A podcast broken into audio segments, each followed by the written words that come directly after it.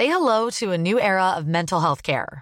Cerebral is here to help you achieve your mental wellness goals with professional therapy and medication management support. 100% online. You'll experience the all new Cerebral Way, an innovative approach to mental wellness designed around you. You'll get a personalized treatment plan from a therapist, prescriber, or both in a safe and judgment free space. Your cerebral therapist or prescriber will outline a customized plan with clear milestones along the way so you can get to feeling your best. With Cerebral, you're not alone in your mental health journey. We're here to empower you to live a fulfilling life. So take that first step towards a brighter future and sign up today at cerebral.com slash podcast and use code ACasts to get 15% off your first month. Offer only valid on monthly plans. Other exclusions may apply. Offer ends July 31st, 2024. See site for details.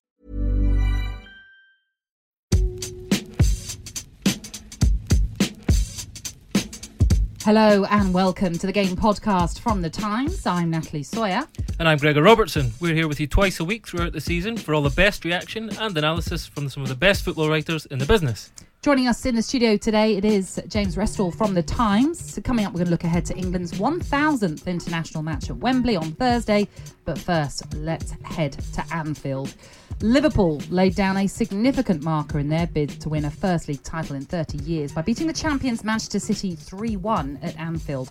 The roof was lifted off Anfield as early as the sixth minute when Fabinho drilled the ball past Claudio Bravo from 30 yards. But the goal was shrouded in controversy as City thought they should have had a penalty just 22 seconds earlier when the ball struck Trent Alexander Arnold's arm in the penalty area. VAR checked the incident, deemed there was no penalty, so the goal stood to bring another huge roar from the Liverpool faithful. But let's ask both yourselves, Gregor and James, where do you stand on the Manchester City penalty shout? Obviously, Pep Guardiola believes they should have got a penalty. Do you think they should have? Uh, yes, I think so. I think um, the the issue is the is the is the rules first and Mm. foremost. I think you know the natural silhouette. If anything was unnatural, uh, in that silhouette, that that was definitely Trent Alexander's arm in that that situation. I think I can see that that I feel that when it, the ball kind of ricocheted back off Bernardo Silva. You know, slowed down, fractionally slowed down uh, freeze frames. It it happened very, very quickly, and I feel like he, Alexander Arnold was really searching for Aguero. He was almost holding his arm out to sort of feel for the for the striker for the opponent in the penalty area, which is something defenders naturally do. Um, but as it was, the, his arm was well outside his silhouette, and the ball would have run through to to Raheem Sterling with the goal at his mercy. So I think really it should have been a penalty. Yes. James, do you agree? There are a lot of people saying that the Bernardo Silva handball would have actually discounted the Trent Alexander Arnold penalty claim because of the fact that the new law changes and everything else. Uh, I think an incident which divides even referees. I mean, we have Bobby Madley and Mark Clattenburg uh, on one side of the argument saying it shouldn't have been a penalty, and our own Peter Walton saying that it should have been a penalty. So I think when even the experts in the game are divided, I think really it's it's an issue of law, and there needs to be more clarity. Um, personally, I think it should have been a penalty. Um, I think if we're looking at natural silhouette, as as as, as Gregor said, um, I think he I I think he makes an, he makes himself unnaturally bigger, and uh, and I think that should have been a spot kick. But that I have to say that I think that's a ludicrous law. You know, but by the law, his arm was clearly out of his body, so that I, I don't really see how it couldn't be given. Well, either way, Vincent Kompany certainly was strong on it and saying if it wasn't a penalty, then it should have been at least uh, the game should have at least stopped because of Bernardo Silva's handball. So you can maybe understand uh, in both situations why Manchester City will not be happy with the outcome of that particular situation. No, not really. I think uh, Bernardo Silva was so so quick. It was such a quick ricochet, and I think by the laws, it, it would have been you know by a free kick that it couldn't have been stopped, or certainly by by VAR. So, um, I think I think you know as James is saying, when the experts are divided, even on on the, the so-called experts are divided on the on the incident, then I think really you need to look at the way the laws have been drafted. Well, as a result of that victory for Liverpool, they've now won 11 of their first 12 Premier League games this season, lead the table now by eight points. Only Manchester United, back in 1993 94, have had a bigger lead after 12 games of a Premier League season, and that was nine points. But let's focus at the moment on the champions, Manchester City, and a lot has been made of uh, the team selection and whether or not Pep Guardiola got it right or wrong. So let's bring in the Times Manchester man Paul Hirst for more on this one and, and where it all went wrong for Pep Guardiola's side. Um, Paul, when you look at uh, the changes that Pep Guardiola made, six in total, some of course enforced as Claudio Bravo started in goal for the injured Ederson, but he has altered that back four uh, once again, and a lot of people saying, where was Benjamin Mendy? Yeah, I, I was asking that very question. I just uh, when I saw Angelino was playing, I just thought that's um, you know that's uh, it's, it's, a big risk playing him. He, you know, I think it was his second Premier League start. I mean, he's a, he's a very good player going forward. Angelino, he's um, he's a very good crosser of the ball, um, but defensively, I just think he lacks that kind of composure um, that City need uh, in that, particularly in that kind of environment. Um, Pep was saying on Friday that Anfield was the the hardest stadium to go to in Europe at the moment. So he did. He kind of baffled me why he didn't play Mendy. And Pep said afterwards that he couldn't. He felt that he couldn't play him twice in a week. Um, but then you know he played him against Atalanta, who. Uh, in a match which you know they, they could have, if they lost against Atalanta, it wouldn't have mattered really. They'll still go through um, to the knockout stages. So when when I saw Angelino was playing, I was a bit a bit miffed really. I, I couldn't really understand that one. Yeah, three of the back four from that uh, draw with Atalanta were changed. John Stones picked a partner Fernandinho in the centre of defence, Kyle Walker, and as you say, Angelino, who was only making his second Premier League start, uh, were the fullbacks for uh, City. Gregor, can you make sense of these changes that Pep Guardiola made? It's hard to make sense of certainly at left back. Um, but the thing I I think is we're kind of Laporte is the obviously the huge miss. Mm. Um, but otherwise, City that's City's sort of defensive line at the moment, and it, you know, I think that's that's been their problem right from the start of the season. Laporte was Laporte's injury was a huge blow, but alongside them, John Stones has not been convincing at all. Otamendi really, I don't think they they really wanted the club much longer. Um, Kyle Walker started the season really well. He was perhaps for the for the third goal a little bit at fault and wasn't his best game at the weekend, but you know, I just think that Manchester City's back four as a whole is is a problem. Mm. Um, and you can hide behind the fact that Laporte is injured and the goalkeeper is injured, but even where they fit, I think Manchester City's defence is the, the serious weak spot in this team. Well, for all they have going forward, James, certainly the defence at Anfield at times just looked in disarray. Well, I can help looking to the Sky studio at half time and before the game and seeing Vincent Kompany sitting there and thinking that's what they're missing. Um, given the resources at Manchester City's disposal, I don't know why they didn't go and replace him in the summer. Um, and I think, you know, I mean, even even Kompany last season, it was his amazing goal at Leicester that, that handed them the title. Is it's just they're missing everything about that man, and um, I think that could be the difference this season. And Paul, maybe that is the, the, the, big highlight that we should be talking about the fact that there is no Vincent Kompany in the Manchester City team anymore. They talked about getting in a replacement. We knew, know that they were linked to Harry Maguire, but they wouldn't stretch to the 80 million plus that, that Manchester United wanted to pay for him. Yeah, I mean, Pep Guardiola rarely falls out with his superiors. Obviously, gets on very well with um, Txiki Begiristain and, and Ferran Soriano and um, and Khaldoon Mubarak, the, the chairman. But you know, he was he was very unhappy in the summer when they didn't sign Harry Maguire you know, as as James said, you know, they've got so much money at City that you know, why not, you know, pay the extra ten million for Harry Maguire? Um, you know, they are missing, you know, missing a, a, huge personality in Kompany uh, as well as a defender. Um, so he would have been like the perfect uh, replacement for me. I just as soon as Laporte got injured, I, I, just thought that was it for City's title chances. I, I just he's such a, a big player for them, and to have inconsistent centre halves in Otamendi and Stones as your only options. It's just uh, he just left City wide open. I think Fernandinho's probably been their best centre back this season, which tells you everything you need to know about those those options at the moment. We'll talk more about the title race in just a moment. And interesting what you had to say on that, Paul. But I wanted to also speak about Sergio Aguero, who we know has not had a great record at uh, Anfield. This was his ninth ma- match there uh, against Liverpool in all competitions. He's never scored there, and he had 14 shots without success across those nine games. He had a number of chances uh, against Liverpool at Anfield yesterday as well, but he cannot score. I think yeah. I think there's a couple with with Atletico Madrid as well. I'm sure it's 11 in all uh, over his career, so it's an incredible stat for someone who you know, it, some of those chances, the one that was flashed across the six yard box in particular, it was almost, I don't know, he just didn't stick his leg out enough to, to get contact with it. Um, and he was just before, just before half time, he was sent through and, and dragged his shot across goal. It was a bad day for him. Um, and seriously, there is there does seem to be something about him at Anfield. Well, I don't I don't know what it is. Well, as someone obviously that's played the game, Gregor, can you actually have a, a hoodoo, a jinx over you that plays on your mind? Not that, not in my experience. I mean, I th- although I, I, didn't have to play Anfield many times, I'm afraid.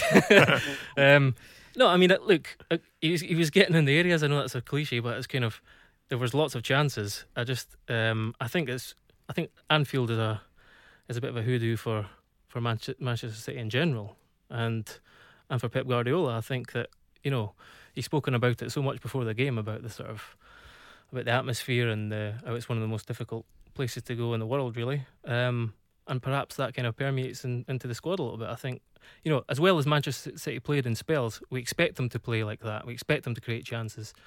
Um, I still think Liverpool thoroughly deserved the win because they controlled the game for large large periods and they took advantage of City's weaknesses, and that's that's why they deserved to win. Well, after the game, Guardiola made a point of walking over to the referee, Michael Oliver, and his team to shake their hands, repeatedly thanking them.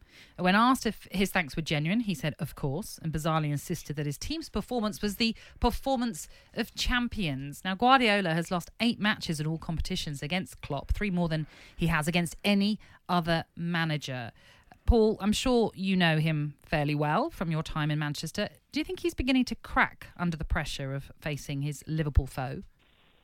I think it's just the the you know the pressure of the whole title race is definitely kind of showing on him. Um, you know, his, his touchline theatrics were even more um, pronounced than, the, than they usually are yesterday. I, you know, the the Klopp thing is a you know is is something that he's you know he can't he can't shake off. Can he? He can't he can't beat him. Not really. Um, but as as Greg said, you know the the whole the, the the sort of curse of City um, playing at Liverpool is also, um, you know, also important. They they very rarely um, win at Anfield. Um, the thing with Pep is that he's kind of showing signs of the strain a little bit, but I, I just think if it you know if it continues like this and they don't win Premier League this season, I, I, I still think I still back him to be there next year because I, I don't think that he'd want to leave City on a low point having said that, though, should they win the Champions League, do you think he could leave after that this season?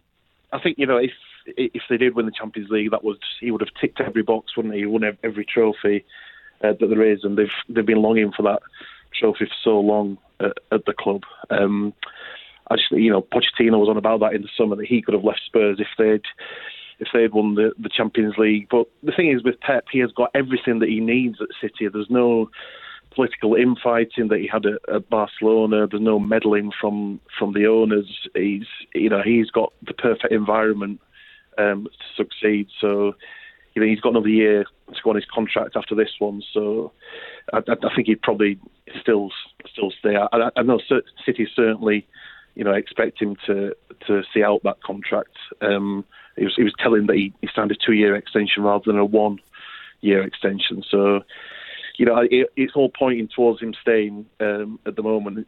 So yeah, I think that's um, that's how it'll pan out.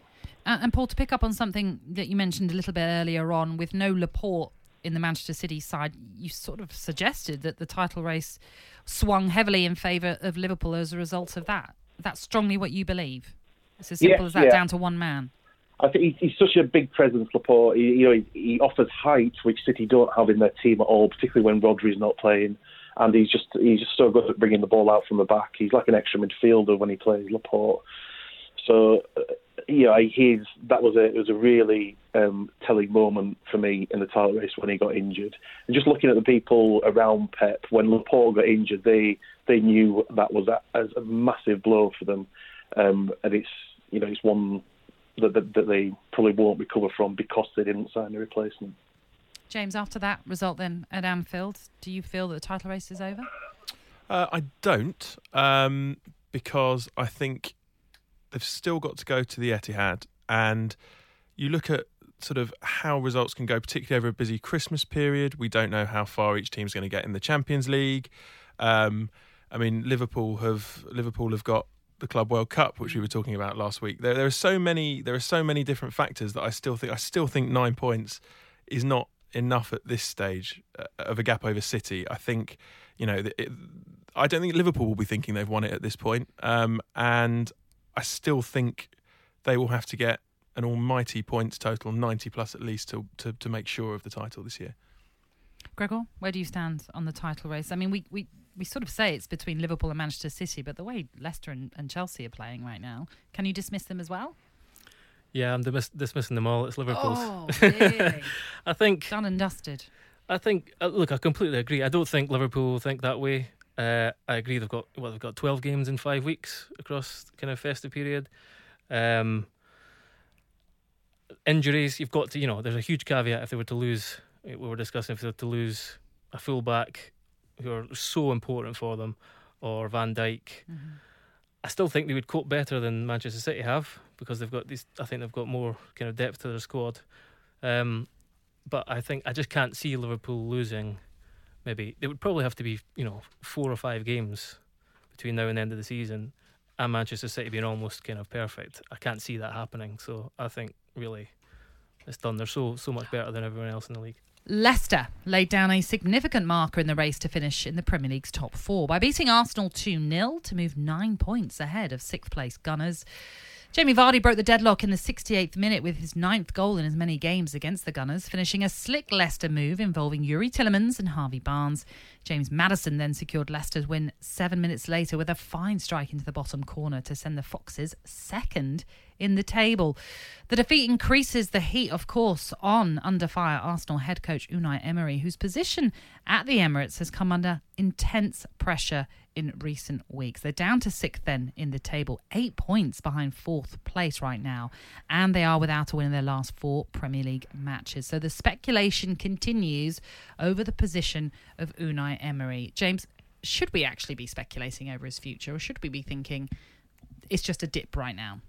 Well, uh, Tony Cascarino in his game column this morning has said it's a one game situation for Emery now. Um, he thinks defeat against Southampton after the international break, and that should be curtains. Right. Um, and I can understand why he's come to that conclusion because I mean that performance at Leicester was was awful. I mean you've got Aubameyang and Lacazette, two incredible forwards who, on their day, probably some of the best forwards in the Premier League, operating effectively as wing backs. And you've got, you know, you at times you would see a flat back Arsenal five defence, the midfield in front, and just sitting off Leicester, not putting them under any pressure, and basically saying, you know, they were hanging in there for an hour before Leicester scored. So I, I, I can see why I can see why people are calling for change at Arsenal. his position is being questioned more and more, uh, partly down to the tactics that everyone just bemuses over. No one can quite understand what Arsenal we're seeing week in, week out, Gregor.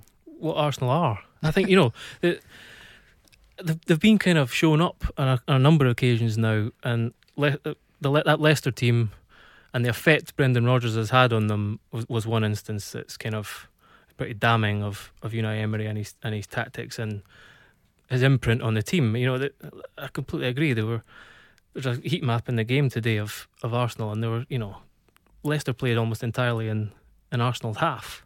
Uh, and I know Arsenal having a tough time of it, but to kind of sit off and be so sort of submissive was was was very peculiar. And, and I agree, having your some of your the most outstanding attacking talents in the Premier League operating as fullback is is is bizarre.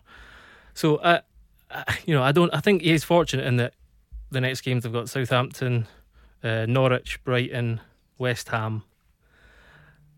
and then you've got Manchester City, Everton, Chelsea, Manchester United. So that kind of block of games that's coming up are going to be key for him. And you know, I think all the, the noises emanating from from the Emirates are saying that they want to they want to give him the season. They want to they want to stick with him. But I think if he was to lose the next couple, the next three games, even, or just not get any points out of those next four games, I think he should go anyway. Really, I think I don't. I think he's failed. I think it's a t- it was a tough. It was always going to be a tough job to replace uh, Arsene Wenger, but I think there's no evidence that they've improved, and I think really it's going to be a pretty toxic place for the remainder of the season. And I think it could almost be a case of they just kind of continue for the rest of the season because they don't want to make a sort of knee jerk reaction unless it gets so bad, and then they just part company in the summer. Well, their record of 17 points and a minus one goal difference is their worst ever start to a Premier League season after 12 games.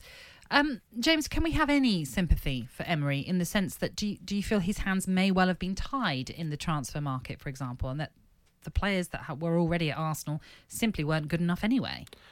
I think so, but if you look at the business they did do, they they spent a record seventy two million on Nicolas Pepe, and he's not exactly shown, or he's not exactly been the player I think Arsenal fans were expecting him to be.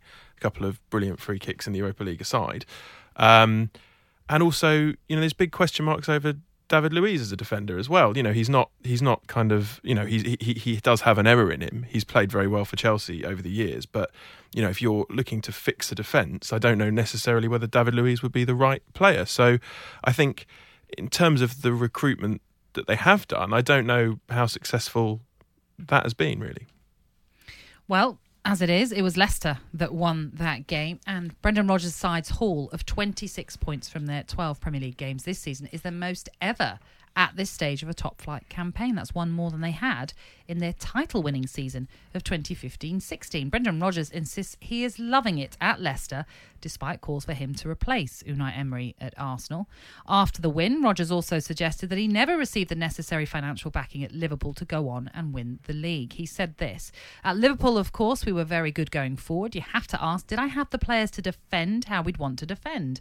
I think now at Liverpool, they obviously invest a lot of money to get those types of players in. So that's him speaking about his time at Liverpool. But with regards to how well Leicester are doing under Brendan Rodgers, first of all, let's just ask how has he changed things from when Claude Puel was there?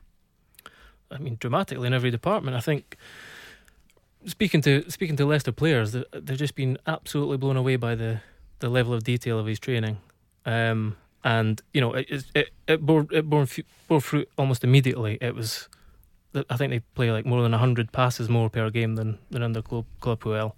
Um, the the pressing, the intensity of their game, you, you kind of you saw that against Southampton.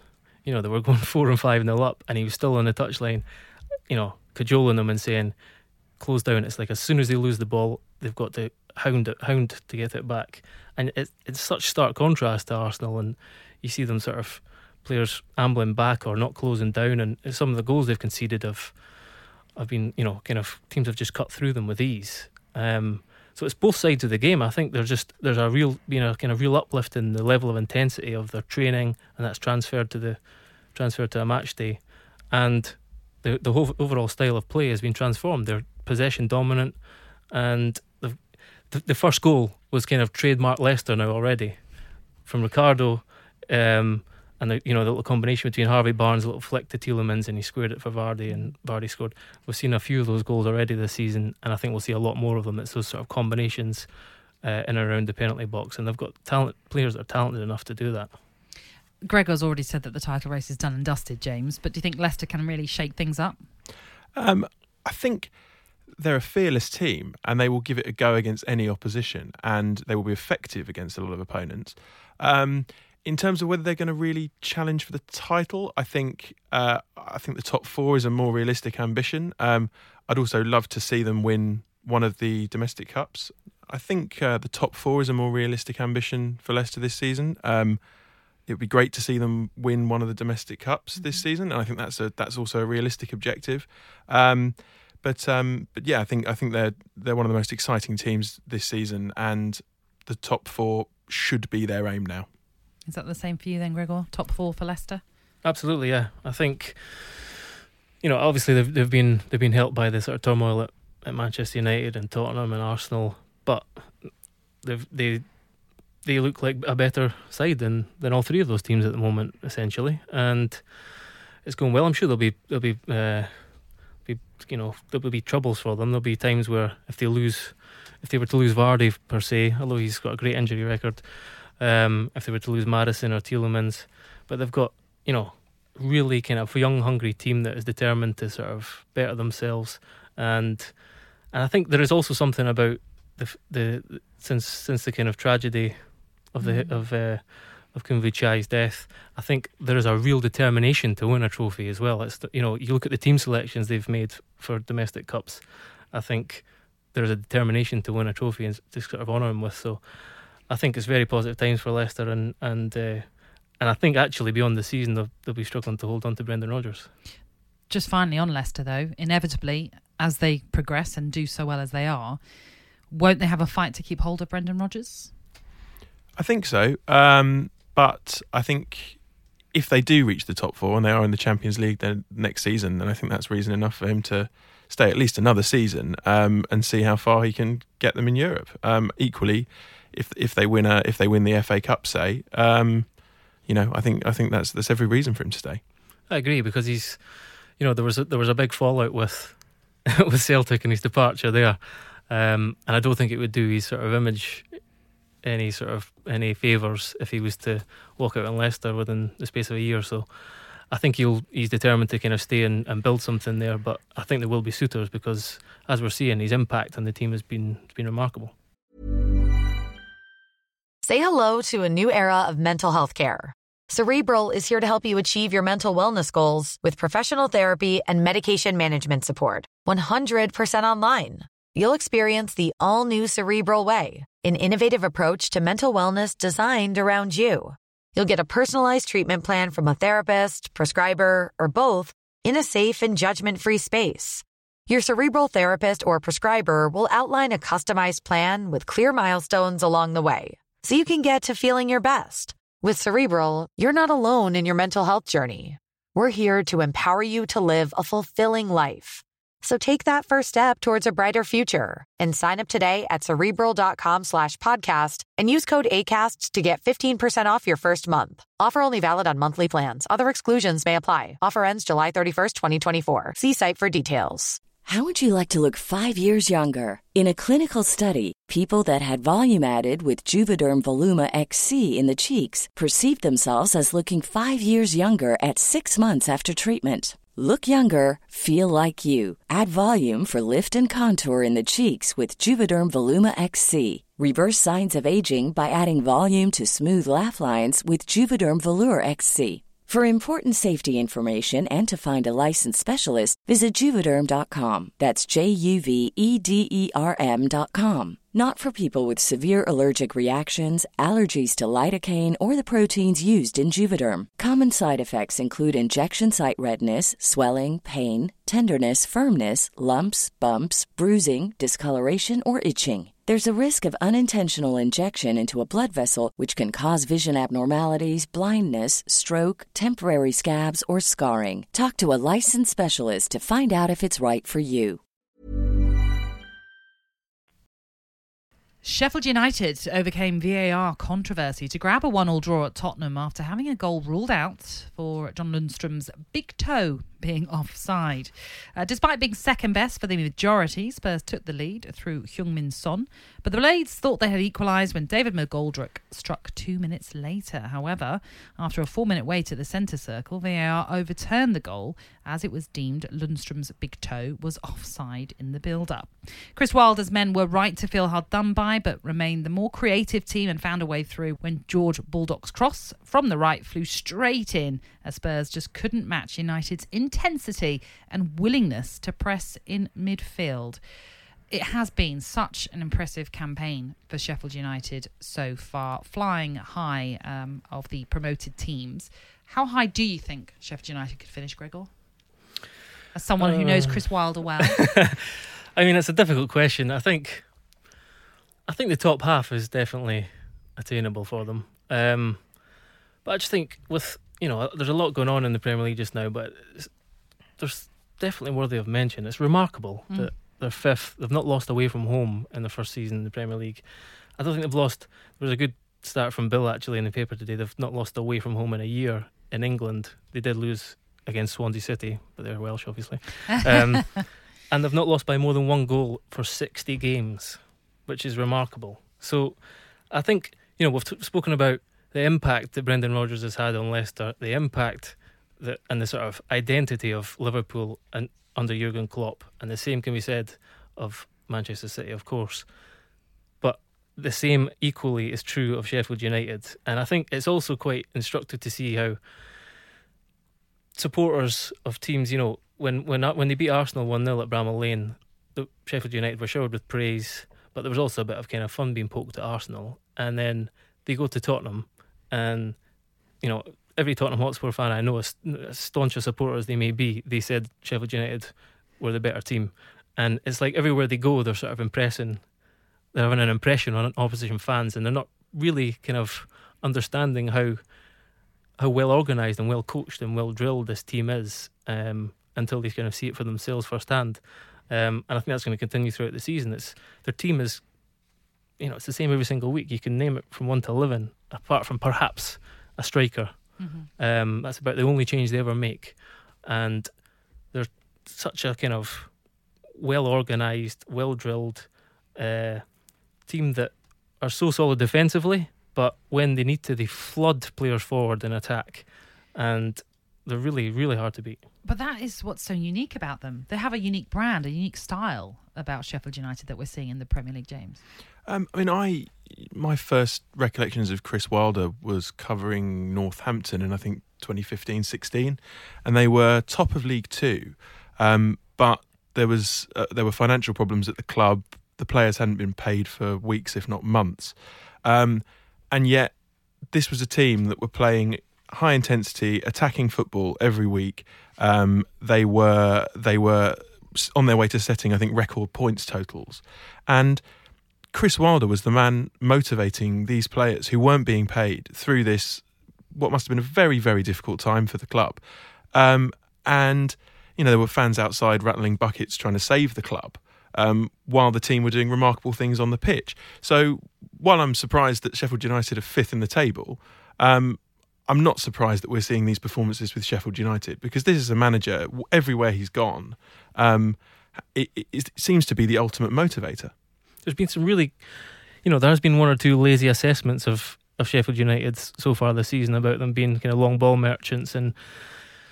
You know, even uh, much as I love uh, James Gheerbrant, he's call, his column last week about you know he's comparing uh, Sean Dyche and, and Chris Wilder, brilliant column because it kind of articulated the, the earthy values of these two guys and their sort of impact on their on their two teams and the clubs.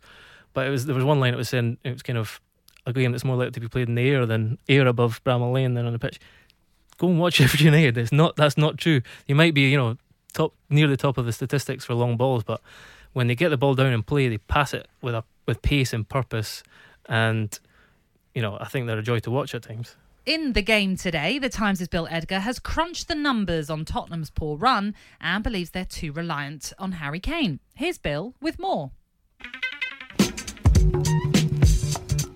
I've had a look at how Mauricio Pochettino uses substitutions when his Tottenham side are trailing in a match because it felt as though Harry Kane has never chosen to make way.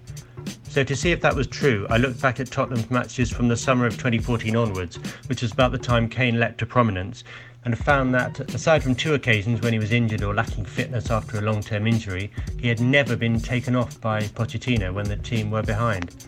Of the 54 games in which Kane has been substituted in this period, Spurs were winning in 50 and drawing the other four, and those four matches were fixtures where Spurs would probably have been happy with a draw.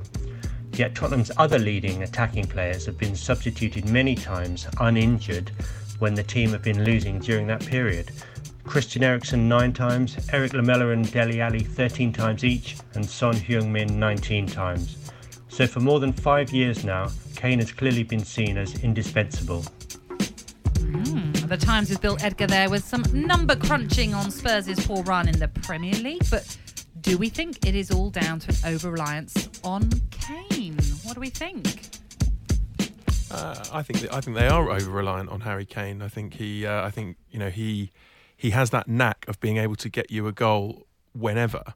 And I think you know he's not been in the best form this season, but his goal tally is still fairly strong. And I, and I think Yeah. and I think he, you know, I- I almost don't blame Pochettino for for not taking him off. Why would you? If you need a goal, he's your man. But um, it does suggest an over reliance. Yeah.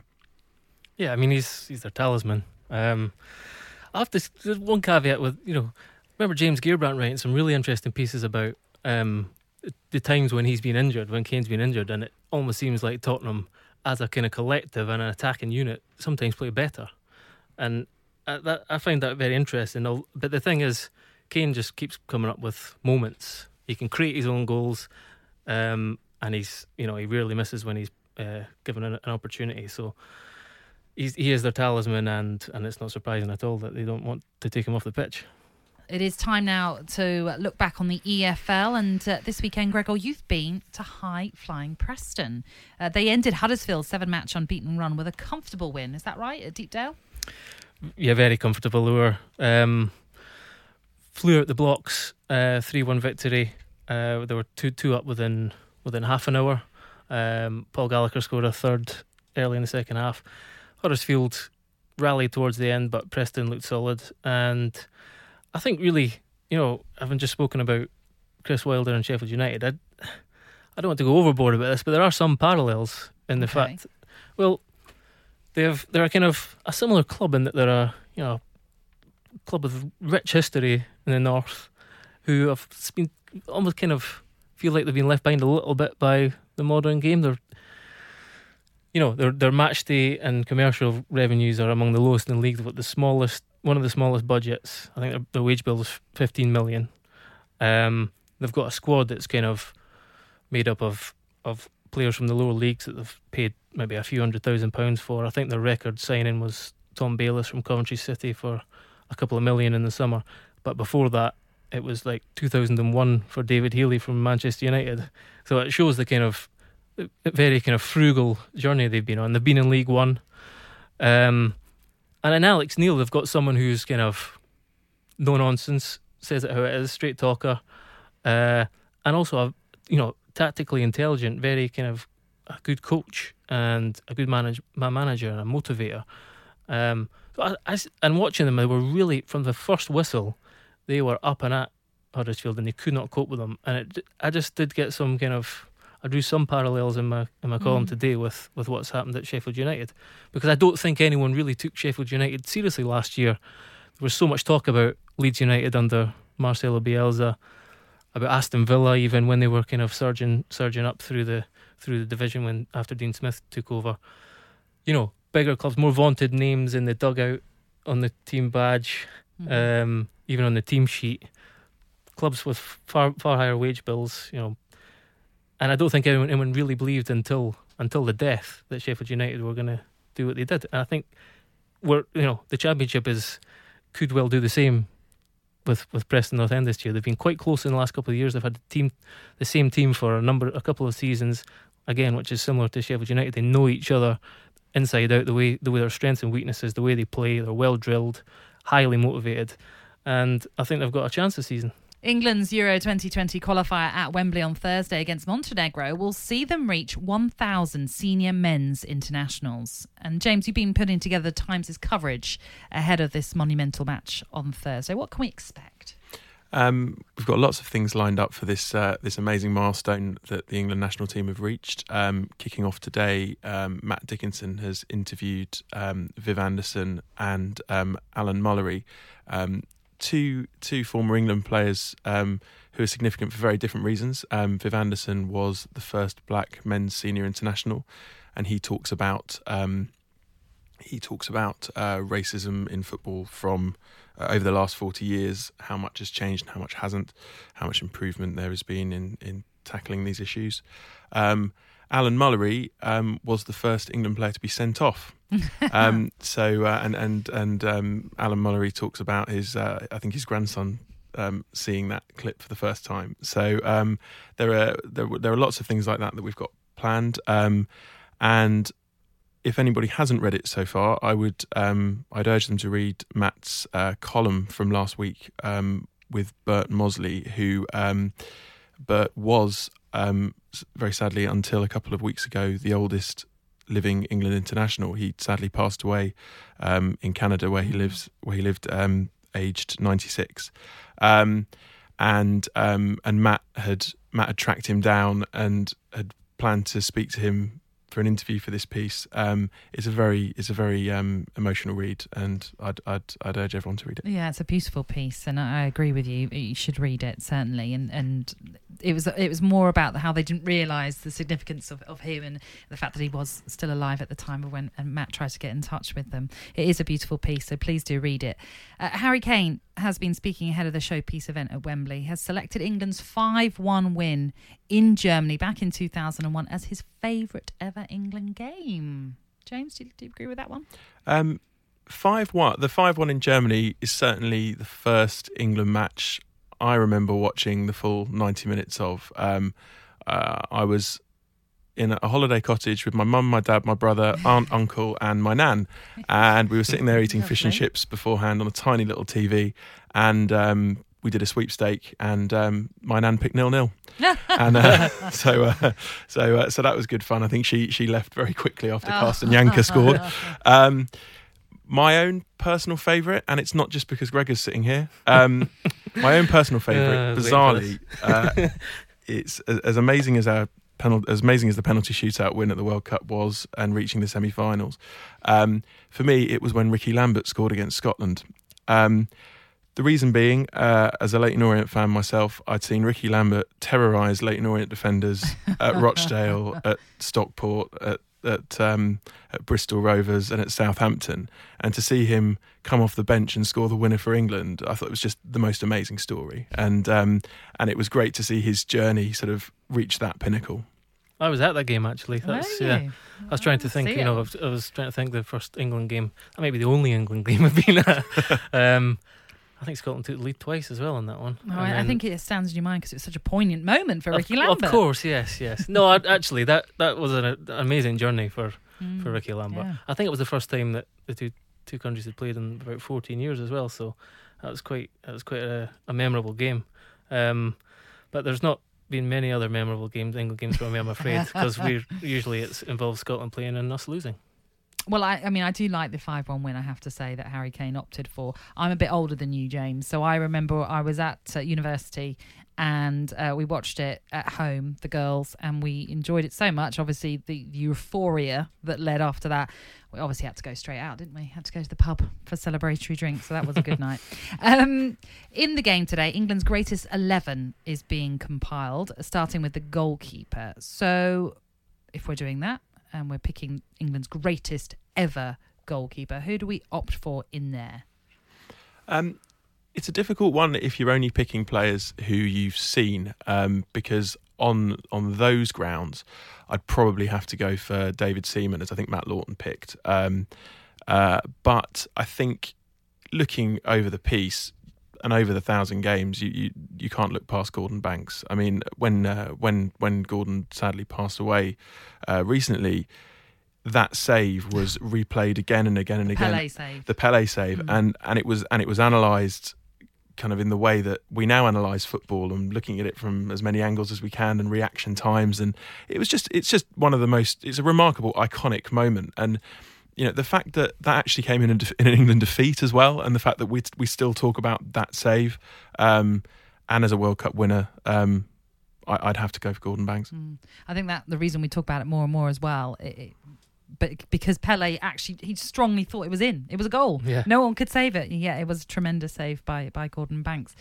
I'm sure you're loving this conversation Oh, that yeah. we're having, Gregor. But if we could ask you to pick who you would say would be England's best number one ever, Well, I mean, that that save is kind of seared in my memory too. I had a VHS video of, of kind of World Cups as a kid, and that was a moment that I remember very clearly. But Peter Shilton as well. I think, you know, he's he was a huge figure at Nottingham Forest where I started out. Um, obviously won the European Cup there, um, and he was kind of spoken of as a professional, a real professional in a time when players weren't professional. if you know what I mean and that's the only you know that's the reason why he's had such a haul of caps and I think a record number of appearances as well. Um, so yeah, I think Peter Shilton was a kind of huge, huge figure and a kind of iconic England goalkeeper as well. So, well, I didn't see him live. He's someone whose whose impact I kind of was aware, aware of coming through as a as a young pro. Do you think England are in good hands right now, James, under Gareth Southgate? Absolutely. Um, I there there have been some there've been a couple of setbacks recently. The Czech Republic result wasn't wasn't brilliant. Um, the Nations League semi final against Holland um, exposed the flaws or perhaps the unpreparedness of the team to play out from the back under pressure. But I think when you I th- when when you look at England under under Gareth Southgate, I think you've got to look to that result against Spain in the Nations League group stage, and that was the night everything clicked and England were that was England getting people out of their seats and getting people excited and going 3 0 up against Spain that that's a result or that that was a, that was a moment in a match that I probably wouldn't have seen happening even 2 years ago when we were crashing out to Iceland. So I think I think I think England are under a good place. I love the way that he's bringing in bringing in young players and he's he's get he's he's recognizing the players in form, giving them call ups, getting them in the team, getting them around, in and around the squad. Um, so I think England are in a very good place. Just on that point, and maybe Gregor, you can help us out on this. Uh, you mentioned he's bringing in young players. We're still waiting for Jack Grealish to get the nod. Fabian Delph, obviously, he's been brought in, uh, and in a way, Southgate has received criticism for the fact that he's left out Grealish and brought in Delph. What does the Aston Villa man have to do to get into this England squad? Well, I think he was left out of the derby at the weekend, so he's obviously had a, a bit of an injury, um, which hasn't helped him on this occasion. But um, I don't know. I feel like there's a risk of him being someone like a kind of Le Tissier, and that he's there's there's something that's perhaps missing in in Gareth Southgate's eye, and maybe it's dynamism. You know, he's a he's a he's an he's an unusual player. He's kind of very elegant. He strolls around the pitch. He can beat players without being particularly quick, um, and he actually covers more distance than any other Aston Villa player in most games, which is you wouldn't think when you're at a game watching him live. But he's hugely talented, um, and I'd be surprised if he's not capped. But there, it's also a position that he has a lot of competition in just now. You know, we've spoken about James Maddison can't can't get a cap just now, and he's he's been in great form. So um, I think he will be capped. I just I'm I'm not sure if in the kind of very elite echelons of the modern game where everything is about pace and dynamism and power. He just he's going to fit into that that mold. Well, that is it for now. Many thanks to our guests today, James Restall and Paul Hirst. Remember, you can subscribe to The Times and The Sunday Times to enjoy award winning journalism online and on your smartphone or tablet. It is just a pound a week for an eight week trial. Search The Times subscription for more information, and we'll be back on Thursday.